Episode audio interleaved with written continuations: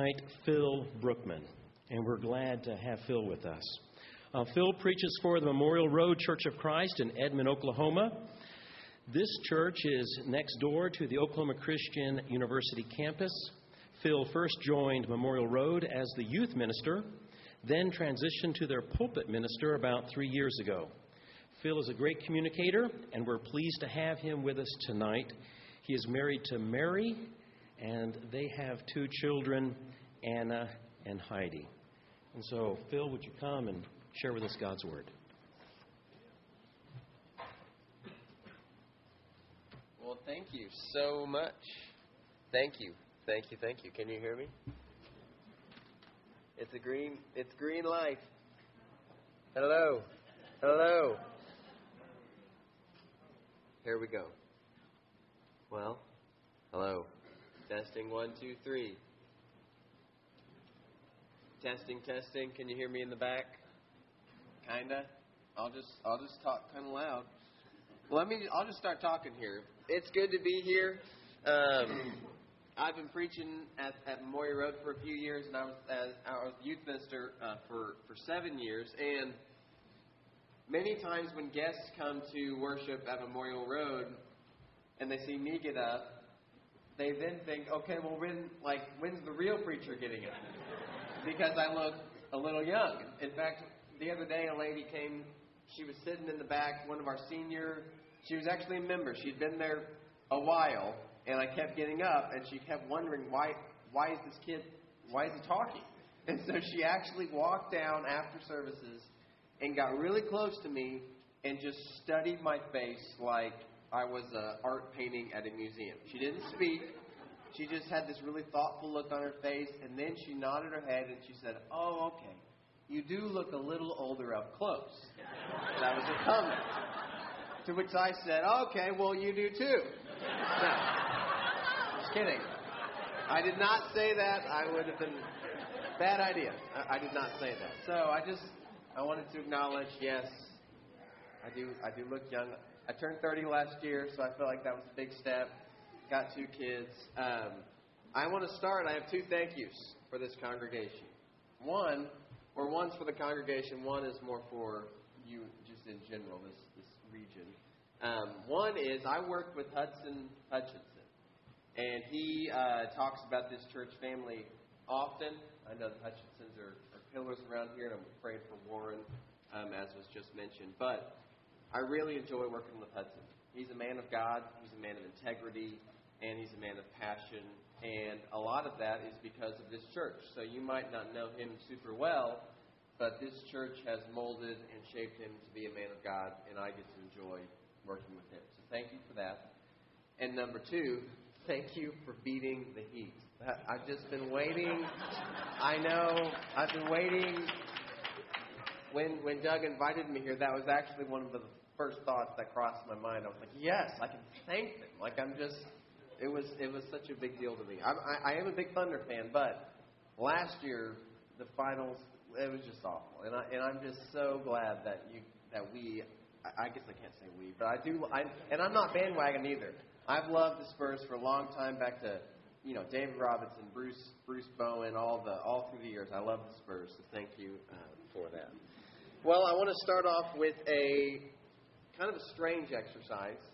I want you to think in your mind of your least favorite worship song. So, one of those songs where when somebody leads it, you just think, oh, great, no. Just take, you know, take it off the screen. You don't like the lyrics. Maybe it's bad theology. Maybe you don't like the tune. Maybe it's too repetitive. Uh, maybe it's too wordy. Everybody's got a different song. Okay, once you have it in your mind, second thing I want you to do is I'd like you to turn to your neighbor and share with that person your least favorite worship song. Just take a moment and whisper that song to them.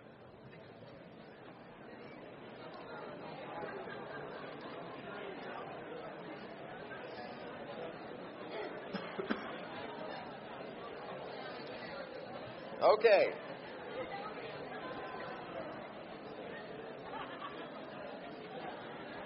Okay. Thank you for sharing. Thank you for sharing. Um,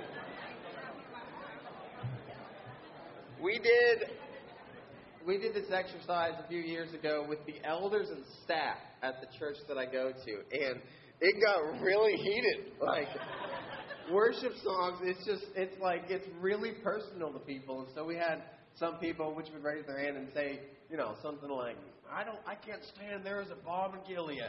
And then we'd have some of our elders say, "What? What is wrong with you?" You know, back, you know, back and forth, and it just got it got heated. So, I want to tell you my wife's least favorite worship song. Her least favorite worship song is "There's an All-Seeing Eye Watching You." Okay, did anybody say that that was yours? Okay, so Mary would have been the only one. That's okay. The reason that Mary just doesn't really like that song is because she has vivid memories growing up as a kid, and it terrified her. I mean, you imagine eight and nine year olds singing that song. It's a, it's a startling song. Like you're praising Jesus, the cross, yay, gospel. There's an eye watching you. Like that, that freaks the kid out. Like it really scares them as far as they're thinking about who this God really is. And so Mary, really much of her teenage life, she had a fear of this big Lord of the Rings eye just watching her all the time. Now, God watching you, for many people, is a dreadful thing. Think about Adam. You know, in the garden, him and Eve after the sin. That's not a great thing when God watches them because they felt ashamed. Think about Jonah disobeying God, flees to Tarshish. That's not a great thing when God's watching you because he disobeyed. But the idea that God is watching you does not necessarily have to be a negative thought. There's a lot of people that you want God to be watching you. Because one of the greatest realities that all of us face at some time in our life is that many of us feel invisible.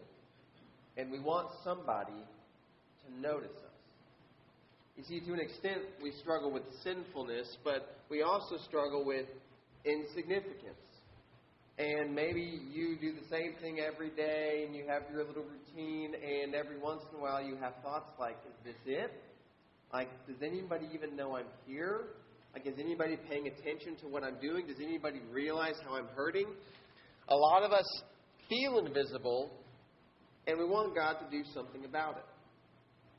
Well, Psalm 121 is really helpful uh, for any of us who struggle with this feeling of I, I just kind of feel invisible. It's a psalm. It's a psalm about a God who has vision.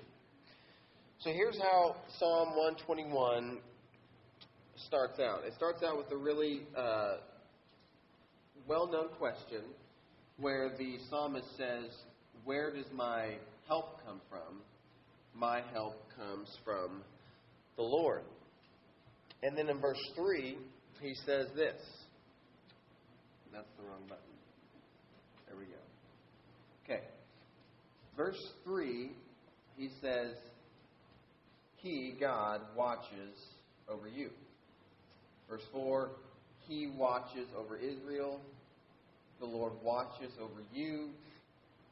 He will watch over your life and the Lord will watch over your coming and your going. So this the whole psalm reminds us reminds us of perhaps one of the most available qualities of God, which is also perhaps the most underappreciated quality of God, which would be his vision. God sees people. And the psalmist thought that this particular characteristic was so important enough that he wanted to write about it. Like if you had a piece of paper and you were writing down the you know the, the top ten greatest attributes about God, my guess is we would write about his strength, we'd write about his power, we would write about his grace, his mercy, his sovereignty. His vision is one of the most underrated characteristics that he has. It's very, very significant that we serve a God who sees people. In fact, you might think about it this way going to a different part of the Bible. Do you remember the story of Hagar? So you've got this servant who, is, who serves Abraham or Abram and Sarai, and she does her job. She tries to do the right thing. She's a foreigner, and so she she's just trying to kind of make her living in Abram and Sarai's household. And if you remember the story, Sarai can't have kids, and so she asks Abram to have a child through Hagar. And so Hagar gets pregnant with what we will know will later be Ishmael. Now, when, when Hagar gets pregnant, Sarai gets what? Jealous. And to the point, if you go back and read Genesis 16, Sarai actually starts to abuse Hagar. And finally, it gets bad enough where Sarai just dismisses Hagar and says, You need to leave our house. house. And so Hagar runs away into the desert. And now you might just try to put yourself in Hagar's position for a moment. This is a pretty bad situation for Hagar. If you were, you know, if you were stranded somewhere, you would call a family member. Uh, you would you would find a, a shelter somewhere. If you were really poor, maybe maybe you would find some type of a homeless shelter. Like you, even if you think you're in a really bad spot here in San Antonio, you you really could find your way out of the mess. Hagar's not in that boat. She's a foreigner. She has no social status. She has no money. And she has been dismissed by her master. And so nobody's, nobody wants her. And so she finds herself in the desert, totally forgotten, totally alone, totally helpless. And that's when God shows up in her life. So here's what happens in Genesis 16. The angel of the Lord found Hagar near a spring in the desert. Hagar, slave of Sarai, where have you come from and where are you going? So really, really interesting conversation here because you, you've got Sarai totally alone, I mean Hagar totally alone in the desert, and this angel representing God just comes up and starts having a conversation with her.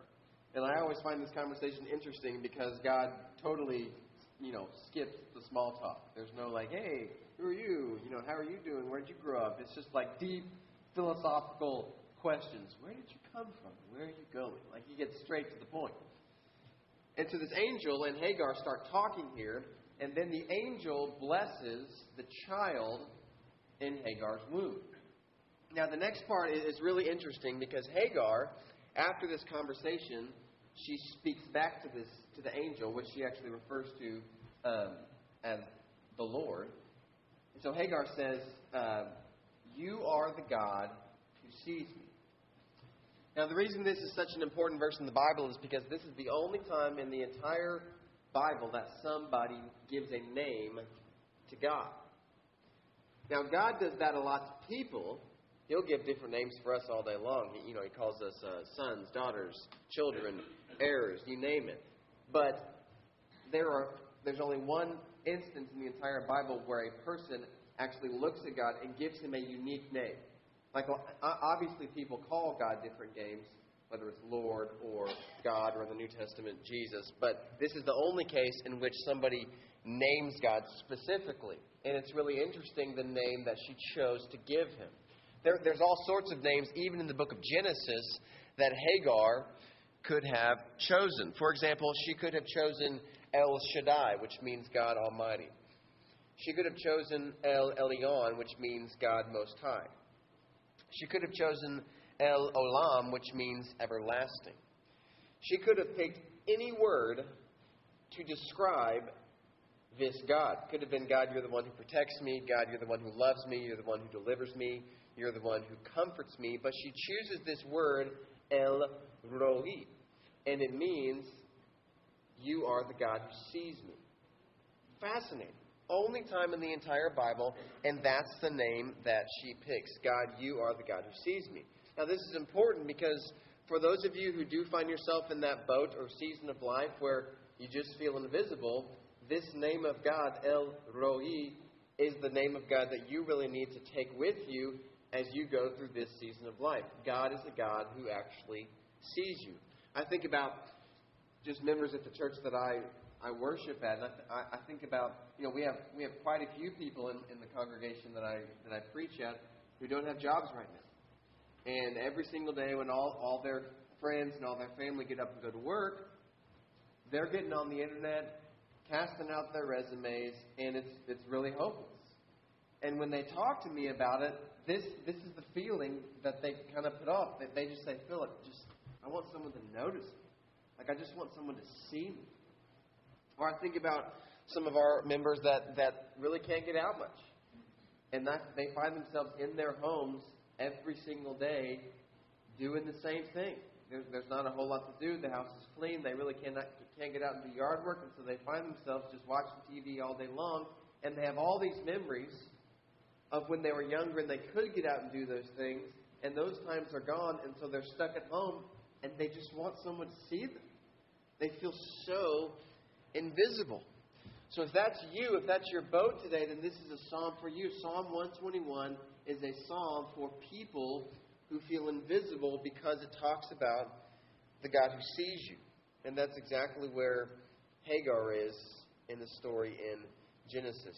You see, one of the things that I think about both with the Hagar story, you are the God who sees me, and this Psalm 121, I watch over you when you sleep, I watch over you all the time, is, is the idea that many times in my life, I assume that God is too busy for me. And I approach God as if I would approach a really high ranking government official. So you might imagine that you go to the Capitol or some important government office and you're trying to meet with a senator or you're trying to meet with some high up and you see that person in a hallway and they're talking to somebody else and they've got their clipboard and their cell phone and they are acting all important. If you were to talk to that person, my guess is you would run up and you'd walk alongside them and, and you would say things like, "Well, yeah, I, I know I know you're busy and this really isn't that important, and I know that you have lots of things on your plate. I really hate to bother you with this because it's again, it's really not that important. But if you really could, I, I just wanted to say this one thing to you. That's how we would approach somebody who, who's very, very important. Okay, there are a lot of words that describe God in the Bible. Too busy for you is not one of them.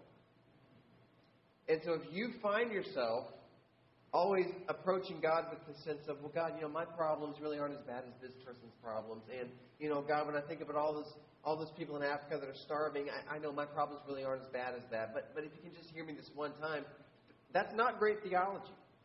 Okay? God does see you, and He actually wants the conversation. And, like, for those of you that kind of throw this quandary in your mind, like, okay, Phil, you're saying that, but how is it possible that God can, like, be with all the billions of people at once? Like, how can He really, really see and watch all of us at the same time? Like that, that thought crossed my mind a few hours ago. I was at the airport and I just saw all the, the sea of faces. Some of which were Christians and believed in God, many of which did not believe in God. And I just kept thinking, you really see these people? Like, how in the world? I get overwhelmed when I'm talking to more than like two people in conversation. And so God claims to be the God of seven billion people. How is that even possible?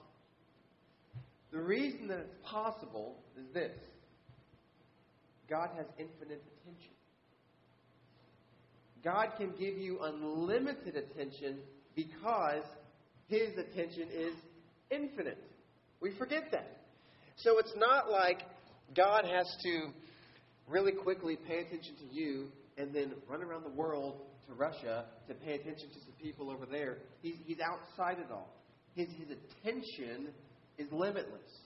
And so what that means is you don't have to approach God with this timidity that says, okay, God, if you can just spare me a moment, please, maybe you can just talk to me for just a little bit. No. That's why Hebrews 4 tells us you can approach the throne of grace with confidence, like He cares about you. He sees you. Like think about this, think about this Hagar story. Again, don't you think that God had a lot better things to do than to go out and, and hang out with Hagar? Like, he's got Abraham here. He's got Sarah here. That's like the main dominant people. Shouldn't God be spending his time with them?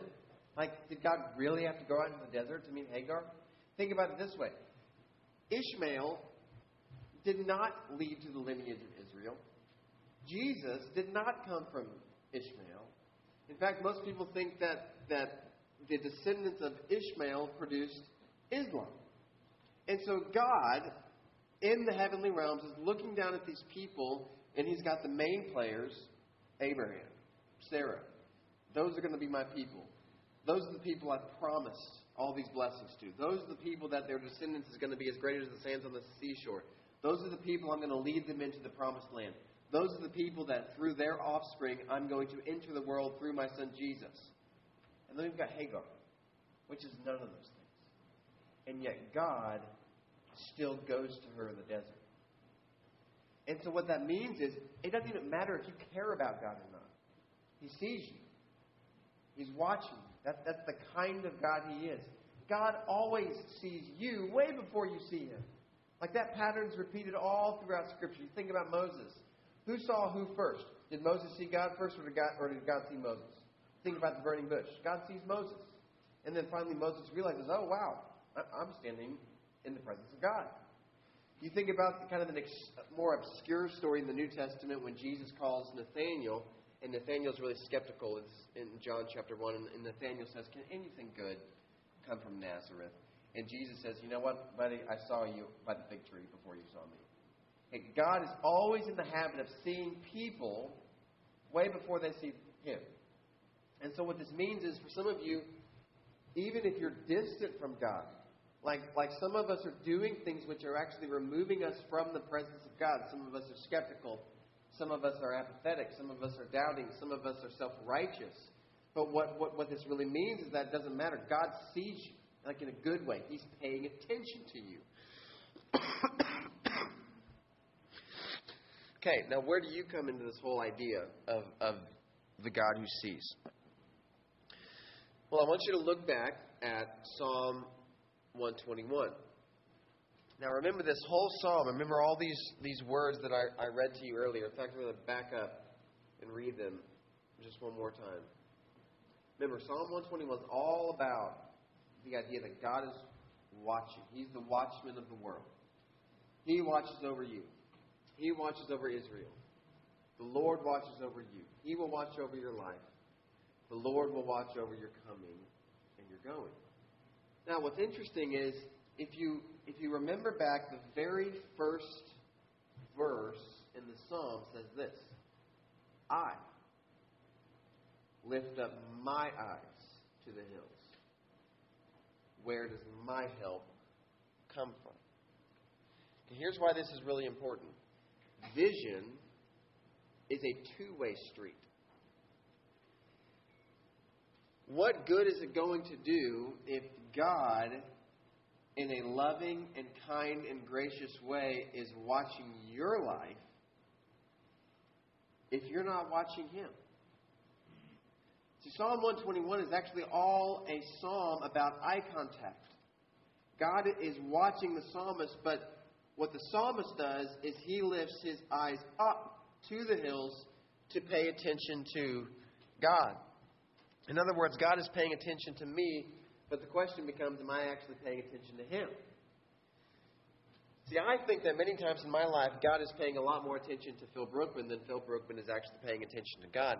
And the moments where I feel most in sync with what God is doing in the world, the moments where I feel the most in step with the Spirit of God, like, like doing what He wants me to do, is when I make eye contact back with Him.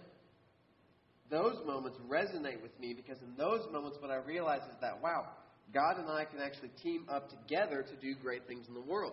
Like you think about the power of eye contact. Like you might think about think about sports for a moment. If two people on the same team make eye contact, like you think about basketball, when the point guard's at the top of the key, he didn't have to say anything, doesn't have to make any motion.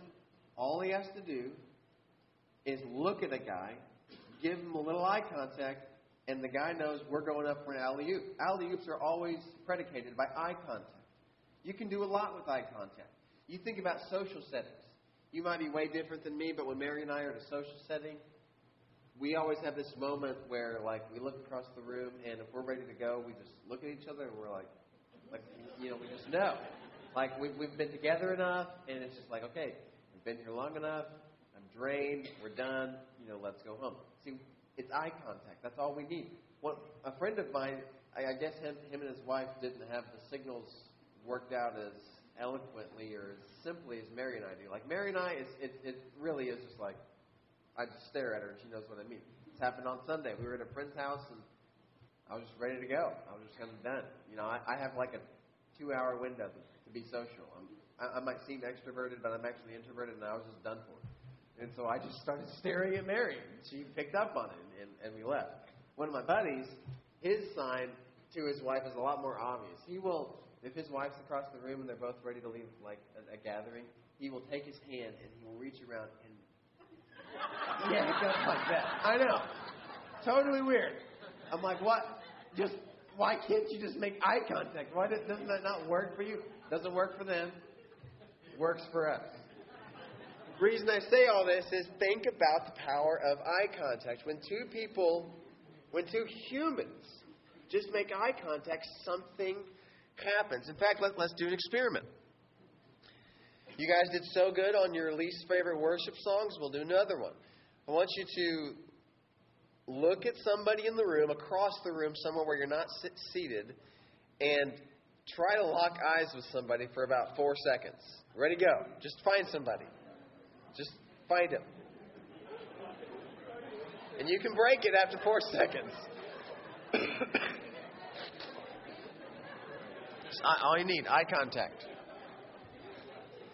Okay, now, for those of you that did that, I haven't got there yet. For those of you that did that, something actually happens when one human looks into the eyes of another human. There's a connection. This is why when you were in middle school, you would walk into a room, you had a crush on somebody, you would stare at this person, and then you might not remember this feeling, but I remember this feeling. I'd be staring at this girl I had a crush on, and the moment that she would turn and realize that I was staring at her, you know, I, I would do this. I was, I was so ashamed. It was so embarrassing. The reason that's so embarrassing is because something actually happened. Like eye, eye contact is, is really important. There's actually a there's a word for the study of eye contact. It's called oculesics. It's a study of what actually happens when two people make eye contact. And there's been lots of research. They, one study they did said uh, showed that babies, three months old, they had two groups. They had one group of babies, three months old, that that a lot of people made eye contact with these babies. Second group of babies, no eye contact. And what they found when they when they did this experiment was that the babies which had eye contact smiled a whole lot more than the babies without eye contact. So something really does happen when two people make eye contact. And the reason I'm saying so much about this is because if if, if significant things happen when two people make eye contact, imagine what would really happen if a person would really have eye contact with God. Like something would happen. And that's what I think is go- that's what I think is going on in Psalm 121. Because the psalmist is mesmerized with this God who watches him. He's like, I praise you, God, because you're watching me. You see me all the time. You're watching me. But my part in this is I'm going to lift my eyes to the hills. You see, people that allow God to watch them, but do not return the vision back to God, are very susceptible to blind spots. And what this means is that when I let God look at me, but I don't really care to look back at Him, then I'm going to be very susceptible to, to missing things that He sees in my life. So, for example, if somebody has a propensity to be self righteous and to always deep down inside believe that they're slightly better than other people around them, that person will be completely unaware of this negative character flaw if they never look at God. But someone who has a propensity to self righteousness that chooses to make eye contact with God is going to be very aware of this deficiency. And the reason why is because the more that you look at God, the more that you start to see the world the way God sees the world. The more eye contact that you can make with the God who created the world, the more that you are going to actually observe the world the way God observes the world. Two weeks ago, I was in Colorado with my family, and I took my girls on their first uh, chairlift ever.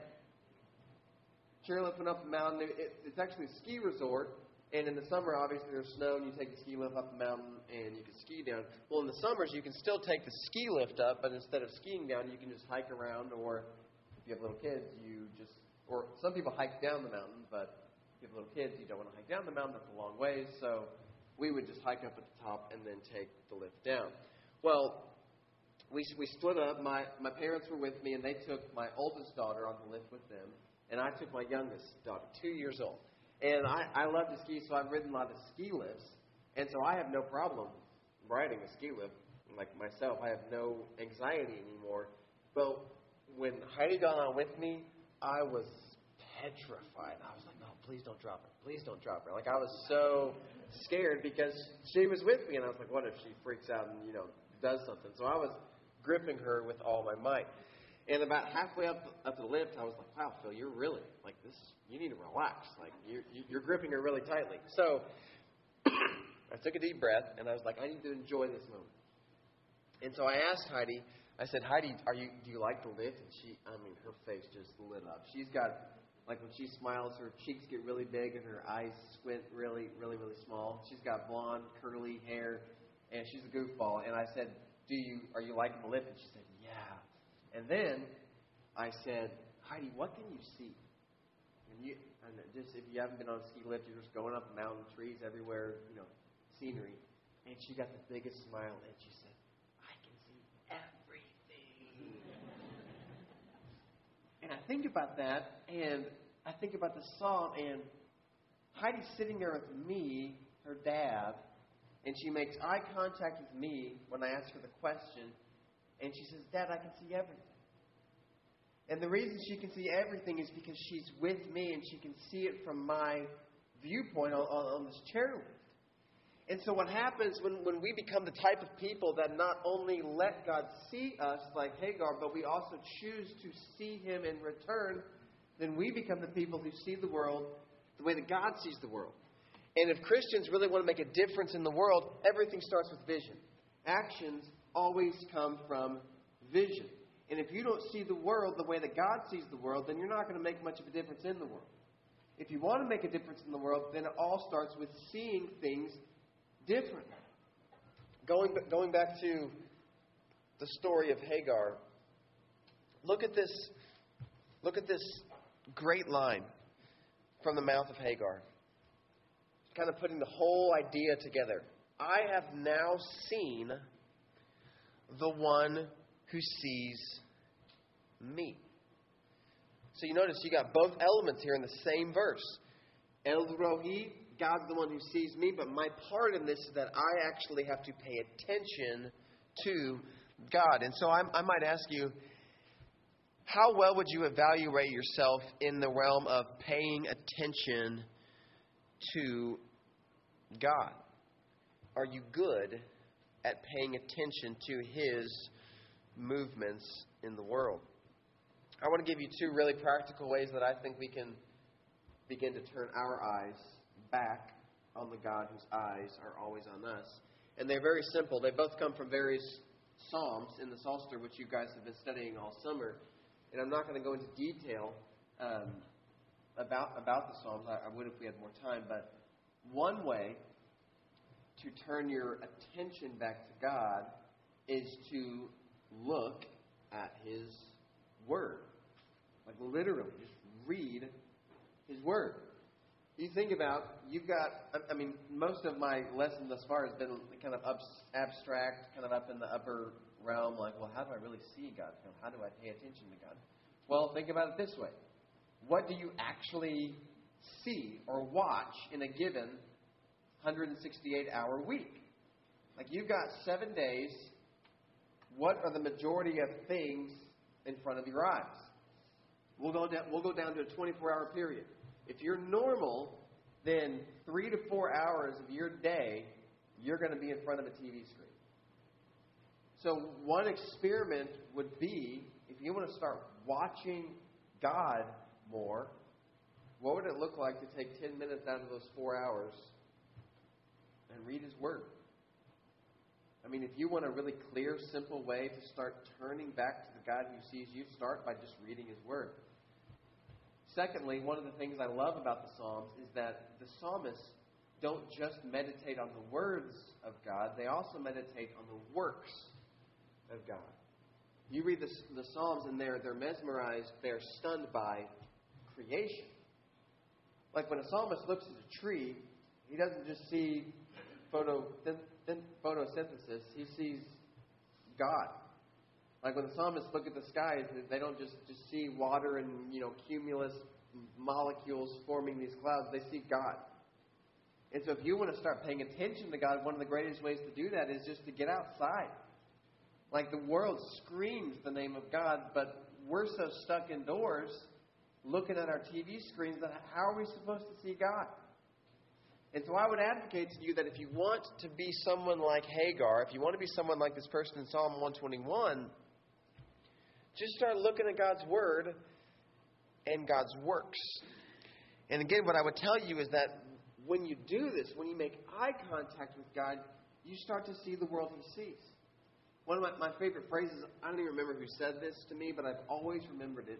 This person just said, when you can, when you can see what God sees, and when you can hear what God hears, then in turn, you'll start to do what God does. And so, again, I say part of the reason so many of us struggle to actually live out what it means to be Christ to the world is because we're not looking at God. Everything starts with vision. One of my favorite authors is a guy named Philip Yancey, and in one of his books that he wrote uh, several years ago, he, he told a story about a prison in South Africa called the Pollsmoor Prison. And this, this particular type of prison, um, terrible conditions. The, the, the gang violence in this particular prison was, was absolutely horrific. In 1906, there was a gang formed uh, called the 28th. And this, this gang, in 1906, the, their origin was these, these 28 guys got together and they caused this uprising in the prison, murdered quite a few of the wardens, and managed to escape. And so these people became legends, and as the years went by, a gang formed, and they called themselves the 28th. Well, rival gangs also developed. This is all within a prison system. And so you got the 27th, and you got the 26s, and everybody hates everybody in this prison. And in fact, you can't get into the 28th, which is the most prestigious gang. You can't even get into the gang unless you kill somebody in the prison. And so there's a whole point system in which you're awarded a certain amount of points for killing certain people. If you are able to kill a officer or some guard in the prison system, you get a lot more points. So terrible, terrible prison. They uh, one particular year, several years ago, they they had 279 acts of violence in one year, and a lot of those were deaths. And so nearly every day, something is happening in this prison. Well, this woman, she decided to do something about it. Her name was Joanna Thomas, and there's a picture of the prison. This is Joanna Thomas. Well, Joanna Thomas was just an ordinary woman, grew up in a suburb, uh, educated in the U.S., and she moved to Africa. And when she moved there as an adult, one of the things that she wanted to do is that she wanted to find the darkest worst place in South Africa and see if she could be someone who brought light to a, a terrible place. And so she picked this particular prison. And so what she did was every single day she would go to this prison and she would just visit in their visitation room behind the you know the glass wall and everything she would just start to befriend some of these prisoners and she went every single day. She learned their names, she learned their backgrounds, she learned their history. She was positive. She she told them about Jesus. She, that's all she did. Nothing nothing too crazy. She built relationships over the course of one year. She never missed a day. She went on Easter. She went on Christmas. She went on Thanksgiving. The next year, the acts of violence went from 279 all the way down to 2. And so this woman, in one year, completely transformed one of the most horrific prisons in the world. And so Philip Yancey caught wind of this, and he's written lots of books, he loves to travel and interview people and try to figure out how, how did you do what you did? And so he went and found Joanna and interviewed her for his book, and he asked her this question How did, how did that happen? Like, I know you're going to say you just built relationships, but really, 279 acts of violence to two, like, what did you do? And I love her response. So profound. Here's what she said God was already there. I just had to make him visible. Those are really deep words. And the author of Psalm 121 knows exactly what she's talking about. God's already doing stuff. But it's up to you and me to make him visible. And all that really means is just paying attention to what he's already doing. My guess is that in your life, God is doing things, but he's probably doing some things that maybe you aren't aware of. Like one way you can think about this, this is kind of one closing metaphor I'll leave you leave you with, is that imagine that you're going in for an eye exam. Like if you, going in for a normal eye exam, you go in and they have you look at a chart. And big letters are really easy to read. And as letters get smaller and smaller and smaller, you have to squint, and they're really hard to see. And I don't know if, or how many of you ever have ever experienced this phenomenon when you're looking at something and it's so fuzzy and you can't read it, and then the eye doctor gives you a new pair of glasses, and you put it on, and you say, "Oh, well, that makes total sense. I, I know exactly what image I'm looking at." Well, when it comes to your perception of God, some of us we're able to see the really big stuff, like the big letters, and so we might say, "Oh, we might say, oh yeah, well, I, you know, I see God. I, you know, He He made the world, and you know, He gave me a good family growing up. Like we see something bigger. You know, He gave us Jesus. Kind of the stereotypical answers. I think we can train ourselves by by kind of giving us different sets of spiritual glasses, so that we are able to discern even the more subtle movements of God as the psalmist is talking about in 121. He's watching you all the time. And so our job is to lift our eyes to the hills and, and watch him and see him. And to do that, it might take a different pair of glasses, of spiritual glasses that you might be used to, to wearing. God speaks through his word. God speaks through his works. God speaks through um, circumstance. God, I've, I've had times in my life where I was in the presence of somebody else and they said something that I realized that's that's what God wanted me to hear. I think you think about uh, Joshua in this regard when when God is God keeps saying, "Be strong and courageous, be strong and courageous" in Joshua chapter one. Well, if you read that chapter closely, the first few times God says, "Be strong and courageous." The last time it's people. They come up and say, "Hey, be strong, be strong and courageous." So what that means is it is very possible that God wants to get through to us through the words of somebody else. So God can speak to you through somebody else. My favorite way to connect with God is through silence. I spend a, a bunch of time alone. I, I spend time just in silence, just sitting there. Not necessarily trying to hear anything amazing, but just sitting in solitude and silence, just like Jesus did all the time, just going by himself. And so there's no like one tiny way through which you can see God. He's everywhere. And so my challenge for you would be can you do something this week to increase your vision of the God who always sees you. Let's pray and then we'll be done. Father, thank you so much for your word.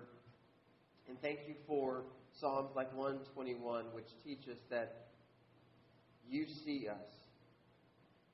And Father, I'm so thankful for that promise because if I'm honest, there are days when I feel invisible and I'm longing for somebody, some being to notice me. And I'm thankful that you, my Father, see me you made me, you know me, and you've got a plan for my life. Father, I pray that that us, we as the body of Christ, might be a type of people that pays attention to you. And I, pay, I pray that somewhere in the midst of this eye contact, as you look at us and as we look at you, that something might happen in our spirits and in your spirit, which might resonate with us as we engage with the world that you love. So, Father, teach us to see what you see and to hear what you hear, so in turn we can do what you do. May we be your arms, and we may, be, may we be your hands and your feet to the broken world in which we live. It's through the name of Jesus that we pray. Amen. Thank you.